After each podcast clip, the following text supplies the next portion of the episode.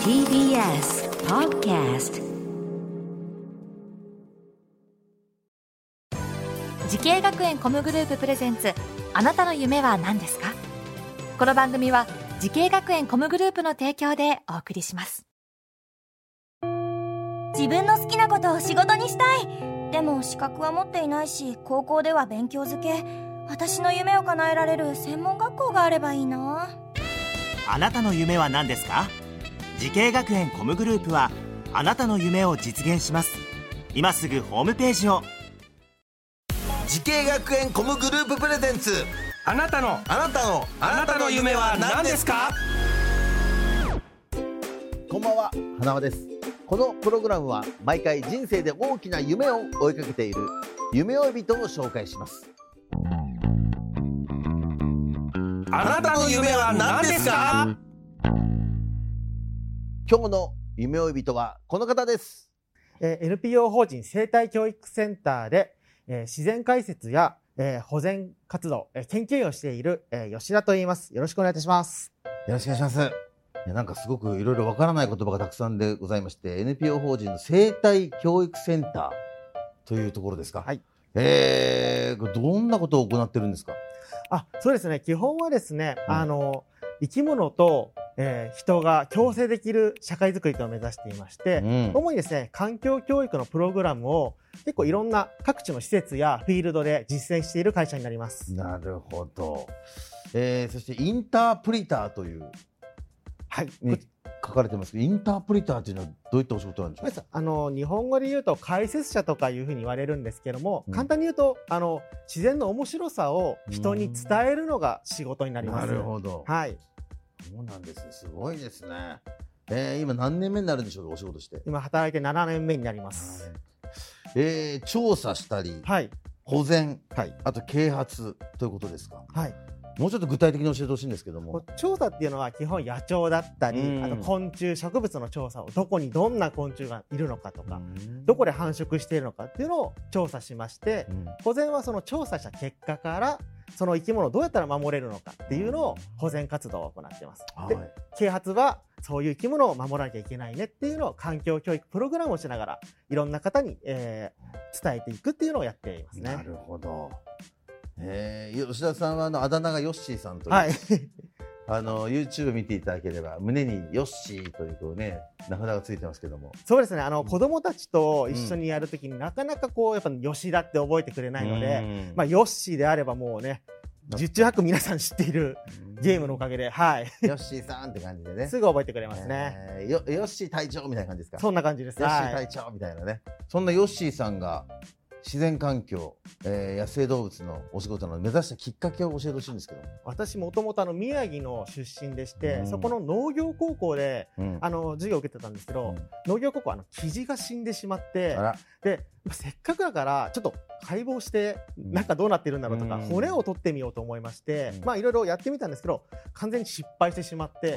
まあ、どうやったらうまくできるんだろうっていうので、まあ、昔はネットがそんな発達してないので、うん。本を見て、うん。あのまあ、森口充先生っていう方の「骨の学校」っていうもうまさにな本があったので、うん。それを見たらあ動物の骨すげえ面白いっていうふうになりましてそこからもういきなり生き物にガツッと入っていきましたうね。んどういう形で骨格の部分からそうなんですこう見ていくということなんでこんな形してるんだろうっていうところからね。なるほどね。じゃあ小学校の頃からこの自然界の動物が大好きだったということですかね。はい、結構昆虫とかうんはよく見てましたね。えーそんなヨッシーさんがえー自然や野生動物に関わるお仕事という夢に向かって学んだ学校を教えてほしいんですけども。はい、はいえっと東京コミュニケーションアート専門学校というところで、えっと、野生動物レンジャーというのを専攻していました。野生動物レンジャー専攻という、ねことですけどね。えーなぜ先ほどもちょっと軽くのを教えてくれましたけどもなぜ東京だったんですか？やっぱ骨をちょっと勉強したいなって思った時に、あのちょうどこの東京コミュニケーションアート専門学校のオープンキャンパスに行ったんですね。はいその時にですねあの骨にすごい詳しいうん。福田文夫先生っていう方にお会いしまして、うんまあ、この方が猿が専門なんですけども、哺乳類の骨がすごい詳しくて、うん。もう意気投合しまして、うん。ああここで学びたいなとその時に思いましたね。でうん。親にもやっぱりここでっていうふうにちょっとお伝えしました。そっか親にも。はい。やっぱり福田先生なんだと。そうです。骨っていうのはどどどういうことかどう詳しいんですか骨に？やっぱりあの骨のなんでこの形をしてるのか猿とかタヌキとかキツネとかの骨を見て歯の形とかかうん。ら植生を見たりとか、骨がちょっと変形しててじゃあこの子はどんな事故にあったのかとか、うん。どうして死んじゃったのかどうしてこういうふうなとんがってるのかとかなんで目が前向いてるのかそういうのがすごい詳しくて形態学っていうんですかね。そういうのがすごい詳しかあーそっかその話をオープンキャンパスで聞いて、はい。もうここしかないという。いやしびれましたねあの時は。はい。んなんか思い出に残る恩師の先生、はい。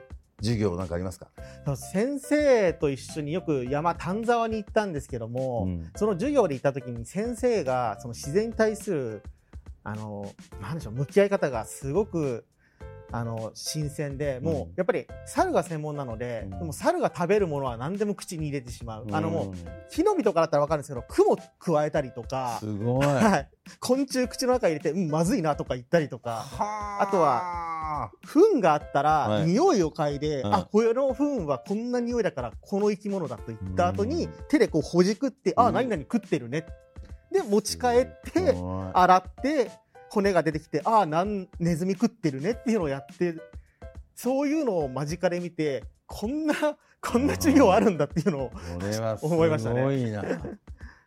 えーそんな石田さんのように自然環境、えー野生動物の保護などですね仕事を目指している方たくさんいると思いますけどもその皆様にアドバイスがあればお願いします。はい結構やっぱりこの学校を調べたりする方は生き物が好きだと思うんですけどもその生き物に対して自分がどういうふうに携わっていきたいかっていうのを考えてもらった方がいいと思いますね。例えば私のようにインタープリターとしてガイドしたいのかそれとも生き物を調査したいのかそれとも保全していきたいのかそういうのを生き物と自分がどう関わっていくのかっていうのをちゃんと考えると道が分かりやすくなってくると思います。あとは生き物の名前だけを覚えるだけじゃなくてその生き物が何を食べたりどうしてそこにいるのかどんなんでこんな形してるのかっていうのをもう一歩え進んだ、えー知識を学ぶと、えーいいと思いますね。なるほど。えーそんなヨッシーさん、もっと大きな夢があるのでしょうか？ヨッシーさん、あなたの夢は何ですか？えー自然と人の橋渡しができる、えー人になることです。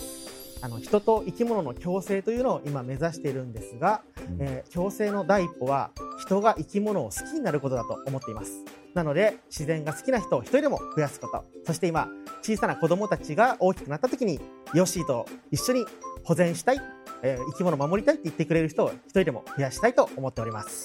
ありがとうございます。素晴らしいですね、ヨッシーさん。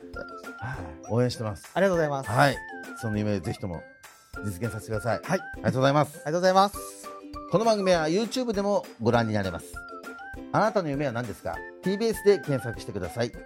今日の夢追い人は NPO 法人生態教育センターで指導員や研究員、そしてインタープリターをしている吉田雄一さんでございました。ありがとうございました。ありがとうございます。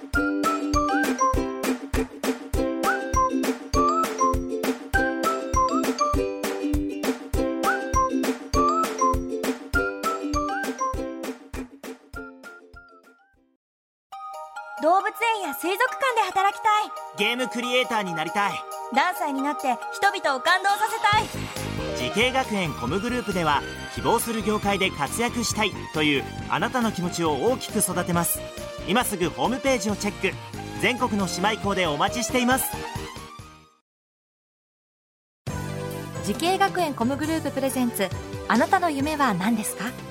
この番組は時系学園コムグループの提供でお送りしました。